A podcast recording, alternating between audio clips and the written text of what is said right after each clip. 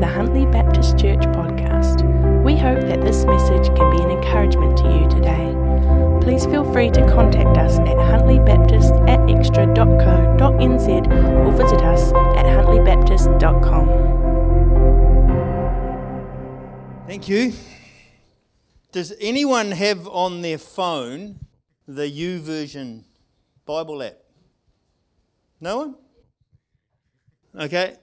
Can, can you open it? Have you opened it this morning? I'm on a, I'm on a streak of 31 at the moment. No, that's all right. No, I don't want you to tell you the streak. Just tell me what today's Bible verse is. Now, I didn't plan that. Um, I read it this morning, Joshua 1 1 to 9, and guess what I'm preaching from today? Joshua 1, verses 1 to 9. So um, I thought that was quite cool, actually. Um, but that's good. So, anyway, my name's Peter Foster. I have, uh, you met Jocelyn. How long have I got? No, you, no, you better tell me because, mate, we got the gift of the gab, us Fosters. No, we'll be right. Hey, um, so my name's Peter Foster. You've met Jocelyn. She's, she's the second best thing that's happened to me. The, the best thing that's happened to me was I was born. But, um, nah. Yeah, born again. Uh, we have um, we have two children. We've got Jordan. Jordan um, Jordan is married to Danielle, and Jordan and Danielle they work at Wintec. Jordan is a lecturer at Wintec in in Hamilton. They live in Key because that was a better, cheaper place to buy a house than in Hamilton. So uh, we were we only travelled from there this morning actually, rather than a than Ōhope Beach. They have their first child in November, so um, we're, we're waiting anxiously for that. So that's Jordan. Jordan and Danielle are part of Te Rautini Church, which is where some of your children go to. Um, and he's part of the music team there and um, loves it there. And they have a great time there. We've got another son called Caleb. Caleb and Kaylee. Caleb is married to Kaylee. They have a four year old called Cooper, and they have a bulldozer called Hannah. She's um, 18, 18 months. She's 18 months. She is a bulldozer. She just bulldozes the house. You should see once they've been in our house, she's, the place is, place is chaos. She's, they're, they're, they're both lovely. Um, Kaylee, Kaylee is uh, Ngāti but whangai to Tainui. So her mountain is Taupiri. Yeah, so so little Cooper and all that is Taupiri. So um, so that's uh, that's Kaylee. They live in Edgecumbe, which is just out of uh. You know Edgecumbe, don't you? Did you live in Edgecumbe? No, you didn't live. No. So lived in, they live in Edgecumbe. Caleb is the youth advisor for the Whakatane City Council. So his boss is someone called Judy Turner, who's the mayor, who happens to be related to your to Jenny over here. So um, Jenny's sister, yeah. And Kaylee, Kaylee is a primary school teacher. Um, as, uh, as Murray said, I have two brothers. I'm in the middle of two brothers. I've got an older brother called Greg Foster, Greg has spent many years um, overseas with um, a few mission organisations and um, Habitat for Humanity in Europe and in South Africa. Came back to New Zealand. Him and his wife came back to New Zealand about five or six years ago, and he's currently head of the Salvation Army social housing arm. So they're the ones that building houses all over New Zealand for, for social housing. And then I've got a younger brother who's been pretty famous over the last month, who uh, happens to be the, the All Blacks coach. I think he should be paying at least half his salary to his family because of the stress that we have to cope with. And it looks like it ain't going away. So it'll stay there and we'll be stressed again next Saturday as they play Argentina. But um, I was born in Putaruru, so Waikato blood runs through me. I still support Waikato rugby. I still support Chiefs, Chiefs rugby. And so um, if anyone says where you're from, even though I haven't lived here for many, many years, I'm, uh, I'm a Waikato boy at heart. And uh, I love the area and I love the place. In saying that, Ōhope Beach is where we live. And we're kind of 60 seconds from the ocean. So Yeah, yeah, kind of. Kind of. Karapiro, uh, Ōhope Beach. Yeah, anyway, anyway. So it's great to be here. I was meant to be here a few weeks ago, but on the Saturday before coming, we were having. I, I, I had this cold and it kept hanging around, and Joss has had a cold and a bit of a cough. And, um, and friends of ours rang from Tauranga and said, Hey, we'll come over on Saturday night and watch the rugby with you. And I felt a little bit guilty because the last two days the cold had turned to a runny nose, and I thought, oh, I better better have a COVID test. So I had a COVID test on the Saturday morning, and I was positive. So then I had to ring Jenny and say, can't come, I'm isolating. So I think I'm over that now. So so here I am now.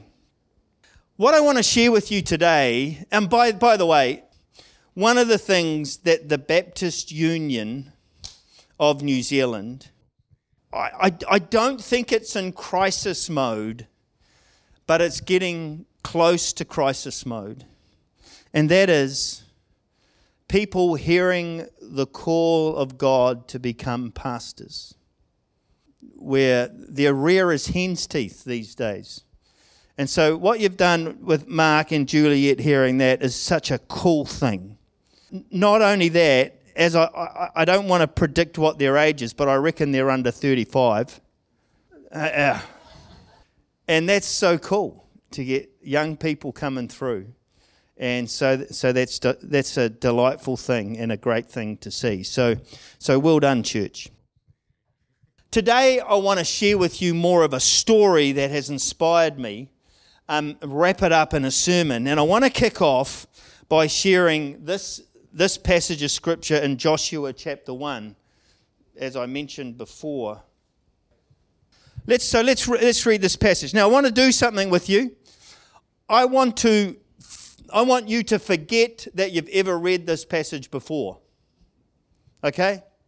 As though this is the very first time. And I want you, as I read it, I want you to listen to what the Holy Spirit is saying to you. Okay? I want you to listen to what the Holy Spirit is saying to you. Now, some of you are saying, Well, I don't know how to do that, Peter. Just, I reckon whatever pops into your mind as I read this, I'd like to suggest that it's the Holy Spirit just it, popping something into your mind. So let's, let's, let's read it. I'll face this way and read it. After the death of Moses, the servant of the Lord, the Lord spoke to Joshua, son of Nun, Moses' assistant, saying, My servant Moses is dead. Now proceed to cross the Jordan you and all this people into the land that I'm giving them to the Israelites. Every place that the sole of your foot will tread upon, I have given to you, as I promised to Moses. For the wilderness and the Lebanon, as far as the great river, the river Euphrates, all the land of the Hittites, to the great sea in the west, shall be your territory. No one shall be able to stand against you all the days of your life. As I was with Moses, so I will be with you. I will not fail you or forsake you. Be strong and courageous, for you shall put this people in possession of the land that I swore to their ancestors to give them. Only be strong and very contagious, courageous, and contagious. Yeah, see? Pick that one up. That was the Lord. Nah being careful to act in accordance with all the law that my servant Moses commanded you. Do not turn from it to the right hand or to the left, so that you may be successful wherever you go. This book of the law shall not depart out of your mouth. You shall meditate on it day and night, so that you may be careful to act in accordance with all that is written in it. For then you shall make your way prosperous, and then you shall be successful. I hereby command you be strong and courageous. Do not be frightened or dismayed, for, your, for the Lord your God is with you wherever you go. Okay, I, I, I don't want to hear, hear a sermon because that's why I'm here. Briefly, what comes to your mind? It's not rhetorical. Amazing, Amazing God was with Moses? Yep. Sorry? You felt protection? Yep, just from reading that passage. Cool. Yes, yeah, yeah. It's kind of this. Yep, yep. Cool. Anything else comes to mind? Everything mine, go out and do it? Yep. Cool. Sorry? Stepping up. Stepping up. God's in control of everything? Yep, cool. Yeah, yeah. Yeah, it's a direct command. What's your problem? I, I love that direct command that he says to uh, Joshua Moses is dead. Well, you're going to give me a bit of time to grieve that? You're going to give me something, you know? I'm feeling sad about it. Now you go, you do it. Yeah. I'm sure there was times of grief and all that sort of stuff. Anything else? He had the, anoint, uh, the, the anointing that Moses had was now passed on to Joshua. Yep, cool. Feeling fear, but do not be afraid. Yep. Invincibility. Yeah. Yep. Where God leads, He provides. Cool. Cool. One more. Don't be discouraged or dismayed. Be strong and courageous. Thanks, Murray. The reason I did that and got you to respond to it is secondary to my sermon. And I want to tell you why I do that. I reckon we need to, as Juliet said the, today in the thing, I reckon we need to read the scripture a whole lot more. And I reckon we need to read the scripture a whole lot more, just you and the scripture, without a commentary, without David Jeremiah or Joyce Myers or anyone else giving you an interpretation of what the scripture is. I reckon we need to read the scripture and we need to say, Lord, how are you speaking to me today? I think we, as followers of Jesus, and I'm pushing against my own thing, and I'm not pushing against sermons because I think there's a place for sermons and there's a place for commentaries and there's a place for all that. But I think we need to learn to hear the voice of God for ourselves as we read the scripture.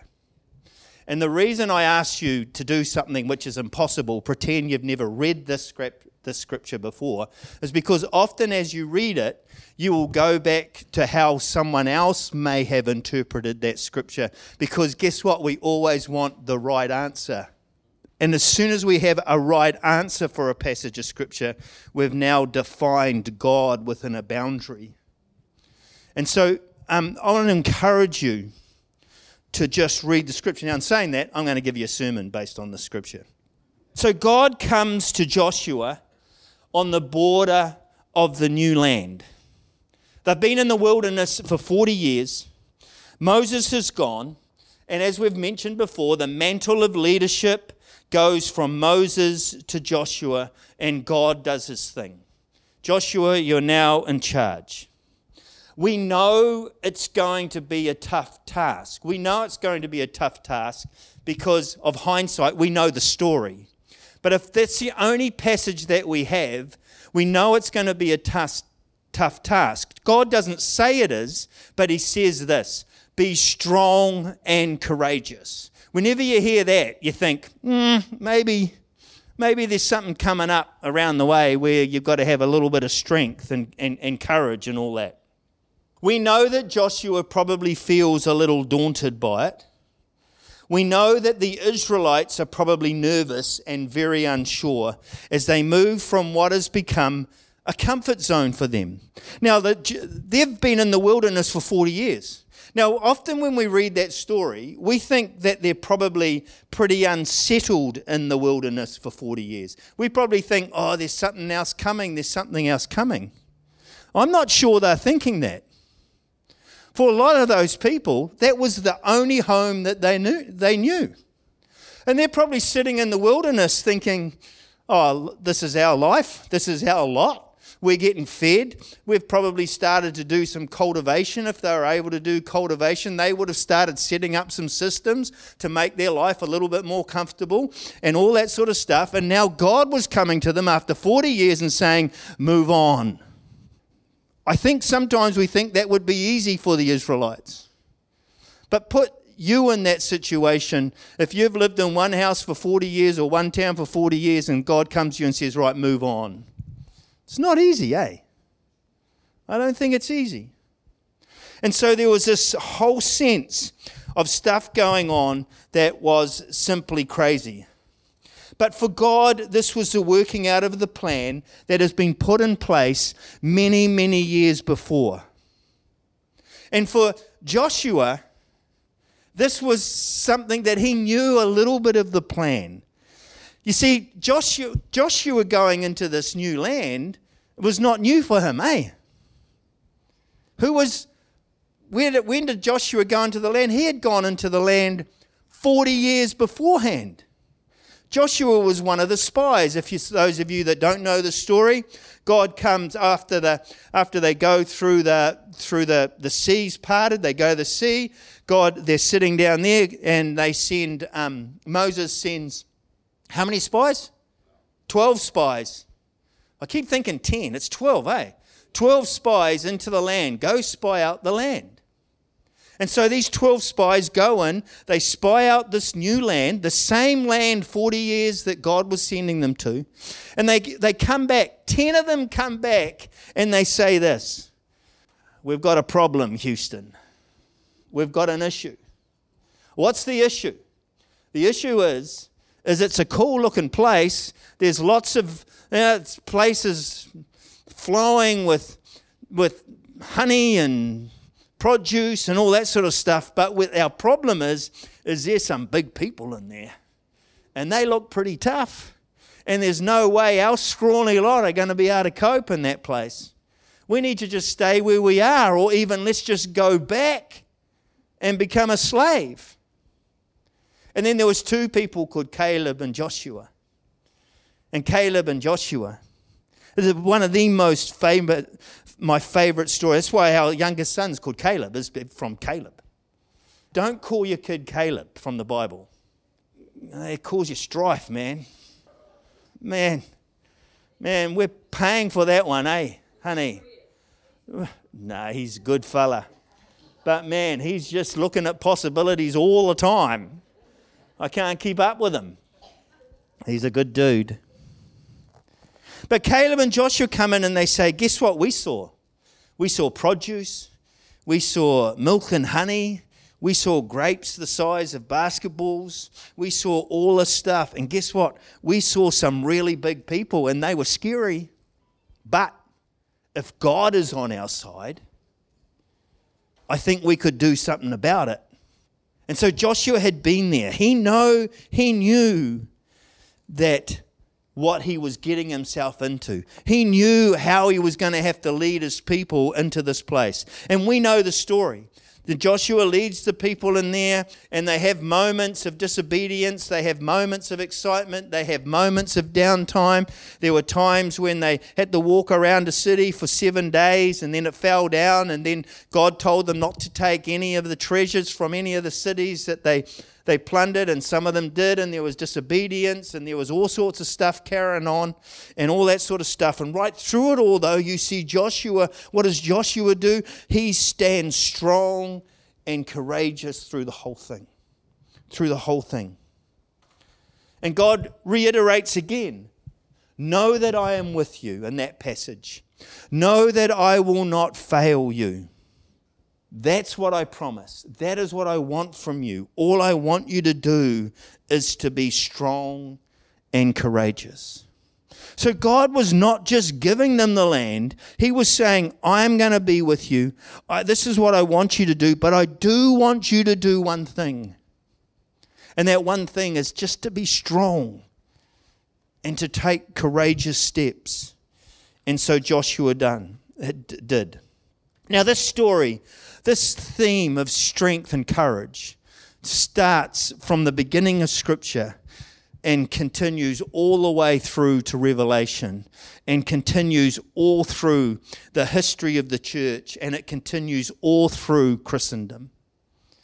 We would not be where we were today without strong and courageous people like William Carey, like Spurgeon, like Wesley, like all these, all, all these people strength and courage. And Jesus even picks up on this theme. I've said this to you so that in me you may have peace. In the world you face persecution, but take courage. I have conquered the world. Jesus says, Do not fear, only believe. It doesn't use the word strength and courage, but you can read it in there, can't you? Do not fear. Peace I leave with you, my peace I give to you. I do not give to you as the world gives. Do not let your hearts be troubled, and do not let them be afraid. Paul continues the same theme time and time again. He reminds us in the letters to the churches take courage, be strong in Christ, take a step, move out of your comfort zone. And that's the call of Christ upon us. Get involved, take a leap. Don't sit in the pews, but show some courage. That's what you guys have done in the past. That's what you guys will do in the future. That's what we need to continue to do. Whenever I think of Murray and Jenny, I think of the courageous steps they have, and they won't even want me saying that. They've worked here for eight years, plus their other business, plus their other business. What strength and courage to do that. And I honour you too for the sacrifice that you have made for the people of God and for his kingdom. And we're here today because of courageous steps. Someone, I don't know how many, how old's this church? Anyone know how long? No, Huntly Baptist been in Huntly. Anyone know? 60 something years, 60 years. So 60 years ago, anyone here 60 years ago? You were here at the opening. Thank you for your courage. Thank you for your strength. You got married 48 years ago in here? Yep, down this aisle the strength and courage of a group of people that said, We need a Baptist church in Huntly. Man, that's strong, that's strength. Well, anyway, let's not. Uh, okay, okay. Way to go, team. Strength and courage. But I also want to take this opportunity to say to you that your job's not finished yet. In God's economy, you'd have to say it may not even have, it's only just starting. And one of the greatest opportunities that you have, not so much as a group of people, is as individual, uh, and that opportunity is as individuals. And it's simple. And this, I think one of the greatest opportunities we have to see people come into the kingdom, to become part of the church, is really, really simple. It's this allow people to get to know you. And I think in today's environment, it is one of the most courageous things to do is to allow people to get to know you. And so I want to share a story with you, an inspiring story of someone and what he this person has done. How are we going for time? Shivers how what this person has done. So I want to share you a story about this guy here, Daryl Davis. I don't know where Daryl Davis stands when it comes to be a follower of Jesus, but I know a few things about Daryl Davis from the story that I've heard from him. He's a blues jazz musician. He's round about 64 years old now. And I, and I reckon as you read, as I tell you the story, you will start to see his courage. In fact, this guy has got massive courage. So much courage that, it, I mean, it just inspires me. One of the most courageous people that I've heard about in the last while. As a 10 year old, he was caught up in a, in a pre civil rights protest in the town that he lived in would have been in the 60s or the late 60s, early 70s. So the civil rights, some of you may not know, you know what I mean by the civil rights movement in America. So he was walking down the footpath while this protest was going on, and someone came up to him, grabbed him by the arm, and said something nasty to him. And uh, at 10 years old, this was seated into, in, in his soul and his mind. This question Why is it that people hate me when they do not know me? That's what, that was seated in his mind as a 10 year old. And as, as he grew, as he got into his teenage years and, and uh, college years and all that, that question changed to why is it that the color of my skin determines what people think about me before they even know who I am? So this is, this is, this is what happened. And these questions sat with him for many, many years until 1983 and in 1983, he was playing in a bar Um, I'm not sure what, what the town was, where, where he was, but he was playing in a bar, and he said in this interview that it was an all whites bar. Now, you need to understand that in 1983 it was illegal in America to have an all whites bar. But he said, believe me, it was an all whites bar. And so he was playing. And after he'd finished playing, he went to the bar to get himself a drink. And as he got this drink, a man came up to him and said, I love the way that you play music. I love that, how you sing. Come and sit with my friends and let's talk about your music.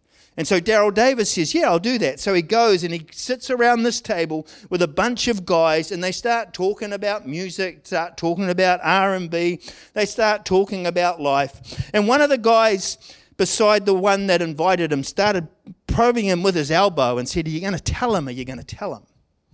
And so he turns to Daryl Davis and says, Look, we just want to tell you that we're all part of the local Ku Klux Klan chapter. So Daryl Davis was sitting there amongst Ku Klux Klan members talking about rhythm and blues music. And fear came across Daryl Davis, but he believed he didn't show it. He didn't move, he just stayed there and kept talking. And he said the discussion wasn't violent, the discussion wasn't even kind of racist in any way. We just talked. At the end of the day, the guy said to Daryl Davis as they were leaving, I love your music. I love the way you sing. Every time you come to this bar, can you please contact me? Because I'd love to come and listen to you sing.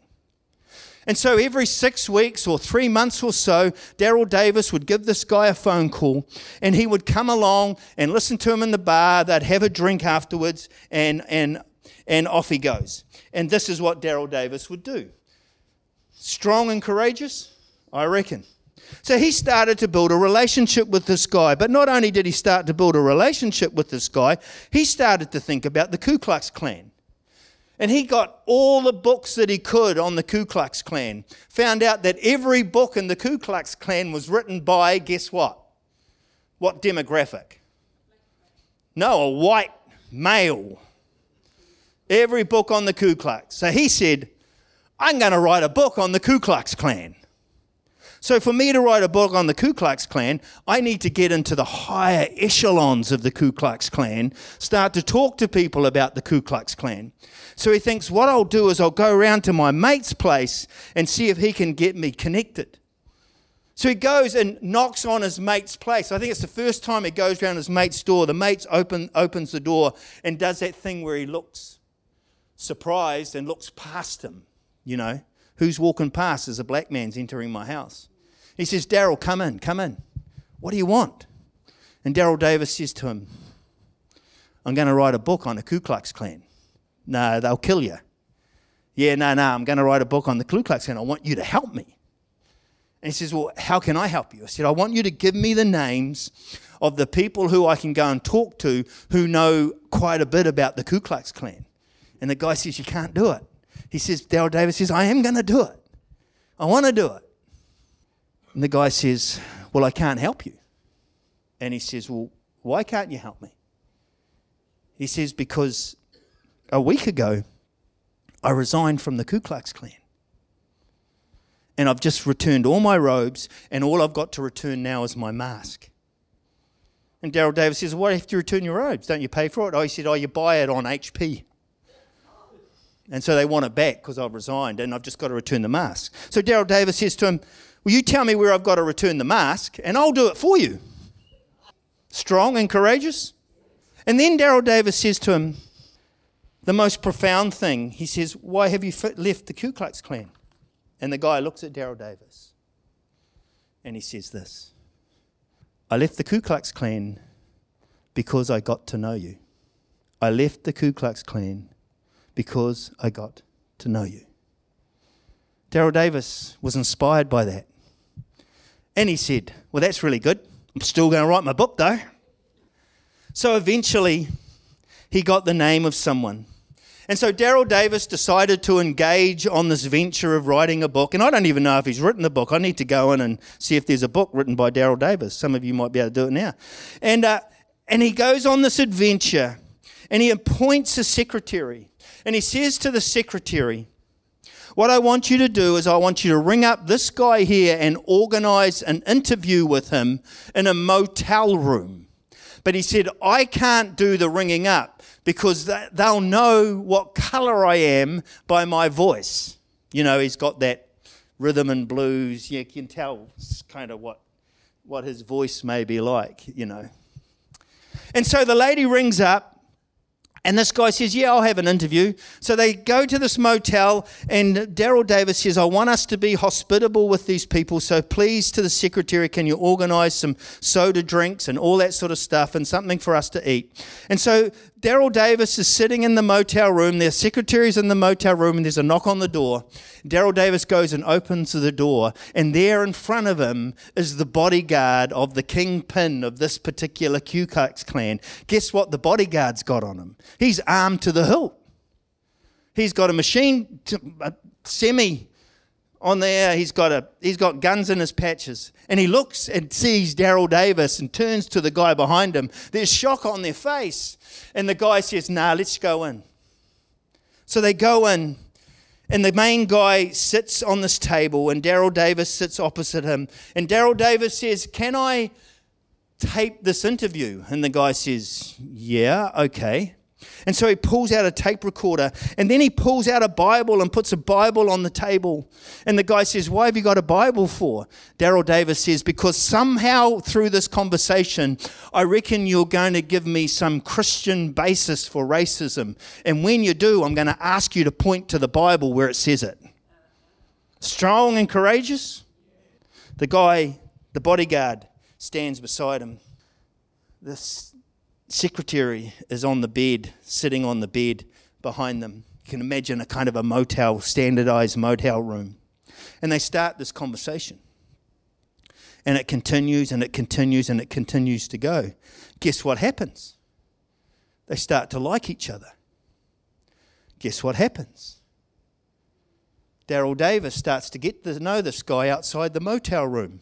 Guess what happens? Daryl Davis starts to meet this guy without the bodyguard guess what happens? Daryl Davis ends up in his home with them, having dinner with them And his family, guess what happens? This guy starts to have dinner with Daryl Davis and his family. After five years, guess what happens? Daryl Davis gets a knock on the door by this guy and he says, I just want to tell you, I've quit the Ku Klux Klan. And he said, Not only that, but my last act of grand poobah of the chapter of this city, whatever they call themselves, is I shut the whole chapter down. Daryl Davis said, Why did you do that? Guess what he said? Because I got to know you. Because I got to know you. It is believed up till now that Daryl Davis has been influential in over 200 plus people leaving the Ku Klux Klan simply because he got to know them. What he does now, he got on to um, um, Barack Barack, uh, the White House brought him in for a while to talk about racism. He now goes around universities and those sorts of places and particularly talks to young people um, who have been risen who've been raised in, in a kind of Ku Klux Klan environment, they've come to university and colleges and they've realized the world's a slightly different place. And in particular, where they're getting cross ethnic relationships going on and how do they deal with that. And so he's spending a lot of his time just working with people doing those sorts of stuff. He just gets to know them. Has he got a book? Yep, okay, we'll keep going and then we'll talk about that at the end strength and courage. I can't imagine anything more strong and courageous than that. Just because he got to know him. Just because. Strength and courage. You know, as I was listening to the story, oh, in the interview, they said to him, Okay, Daryl, what's your secret? He says this All I do is I get to know them and I allow them to get to know me. He said, Never once do I go on the attack against the Ku Klux Klan. Never does he talk against their involvement in the Ku Klux Klan. Not once. I never label them. I never judge them. I listened and I endeavored to build a relationship. And then he says this, and it takes an incredible amount of time. That's strength and courage. As I thought about this, I thought, man, we have so many evangelistic techniques in the life of the church. And I support things like Alpha, I support things like Easter camps, I support things like all these sorts of stuff. And we do so many things. And often we sit in the church and we say, we need to do something. I reckon the most powerful thing that you and I can do to see people come into the kingdom is allow people who don't know Jesus to get to know you. And guess what? It'll take time it'll take effort. You know, so much we want to meet people and we want to make sure we, and within five, five minutes, if we hear they don't like the church or don't believe in God, we want to correct them straight away. Don't we? We might hear a kind of truth that we think, man, if you follow that truth, you're going to end up in hell somewhere, which they may do. But why do we have to address that straight away? Why don't we just get to know people, allow them to get to know us, and start to see Christ through us? I'm not sure whether Davis knew Romans 12. Um, have a look at Romans 12 sometimes. I'm not going to read it, but this is what Romans 12 says in a, in a bullet point. It says, Bless those who persecute you. Rejoice in hope. Be patient in suffering. Persevere in prayer. Rejoice with those who rejoice. Weep with those who weep. Do not be haughty or proud or arrogant or think you have all the answers, but live peaceable with each other. Extend hospitality to, to others and to strangers. I sum it up this way get to know your neighbors over the fence and allow them to see your life, allow them to view your life. I want to finish with this passage of scripture here Psalm 23, verses 4 to 6. Probably the last time you heard Psalm 23 verses Psalm 23 was at another funeral. My theory is this if you're dead, you don't need Psalm 23. If you're dead in the Lord, you don't need Psalm 23. The only people who need Psalm 23 are the living. And the younger you are, the more you need it. Psalm 23 is a psalm for the living, it's a psalm for the everydayness of life. We need to resurrect it and share it at weddings rather than funerals. Even though I walk through the darkest valley, which in this case is your fears. As they were sitting in that motel room, Daryl Davis felt fear. He was talking to the guy early on, and there was this noise. The noise was this. Anyone here know rifles or hunting or anything like that? Anyone? I, I do. You can forgive me after. Anyway, he heard they hear this noise. And everyone froze in the room. Daryl Davis thought the guy in front of him with couldn't see his hands just loaded a rifle, a, gun, a, a pistol they looked across. He looked across at the at the bodyguard, and the bodyguard tightened his, tightened his finger on the on the machine gun that he was. And there was this tension in the air. He really felt that the guy thought that Daryl Davis had a gun. And this noise did again. And everyone was kind of freezing, thinking, fear overran all of them. They thought, ah, this is the end. And the secretary behind them on the bed cracked out laughing. She said, Guys, guys, it's okay. It's just the ice melting in the cooler bucket. Daryl Davis, a bit of a pun, says, From that point on, the ice was broken and we were all set. I fear no evil. So he went through a dark valley. I fear no evil, for you are with me. Your rod and your staff, they comfort me. God is with you. He is always around you, always beside you, always leading you, always following you. And I want to say this if you have decided to make a strong and courageous step and allow a person who doesn't know Jesus for you to get to know them and them to get to know you, I guarantee you that God is with you. I'd, can I say this? I'd lay money on it that God is with you. Because I reckon that's what Christ wants us to do to get to know people. You prepare a table before me. You know, it's lovely to hear that you're having, you've had pizzas, you've had, you got brunch coming up. You know, open your table. Get your table in your home working as a table again. Invite people around. Allow them to come in and view your life. And don't feel as though they've got to become a follower of Jesus in half an hour after you've met them. It's probably not going to happen. But allow hospitality to reign and generosity of spirit to reign and allow people to get to know you. Be strong and courageous. And guess what? At the end of Psalm, it says this And what will follow you?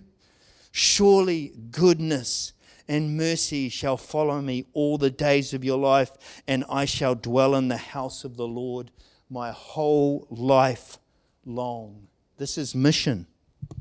This is sharing. This is being yourself. This is listening. This is allowing God to do his work through you. Guess what? We think we have to defend God. Believe me, God has done a better job at defending himself since the beginning of time than you ever will. And he'll continue to defend himself. He's the best defender of himself. All he needs you to do is to be strong and courageous and sit in the environment that God will defend himself. All I have to do is to allow to be a catalyst of his grace and mercy to those around me. What a strategy what a mission. What courage. Do you reckon we could do that? Sounds easy, but it could be tough. Let's stand together and let me pray with you. Lord, I pray, I thank you for the people that are sitting in here, that are standing now in here, Lord, who are already strong and courageous. And I pray that you would give them more strength and courage. I pray for those people who may be lacking a slight bit of strong and courageous. The, the inclination is there, but the ability to take that step, Lord, empower them. Fill them with your spirit. Fill them with your spirit. Lord, I pray for those people who feel obligated to feel like they have to defend you and get a spiritual conversation going within 10 minutes of meeting with someone. Lord, I pray for gentleness and the ability for them to constantly listen and to be aware of your spirit. Lord, I pray for those people who, who do get to know people but lack a little bit of boldness to perhaps talk about their relationship with you. Give them strength to do that. And in all in all, May Huntly Baptist Church be a church that is known for getting to know people. I pray that you would empower them with your spirit in Jesus' name. Amen. Thanks for listening to the Huntly Baptist Church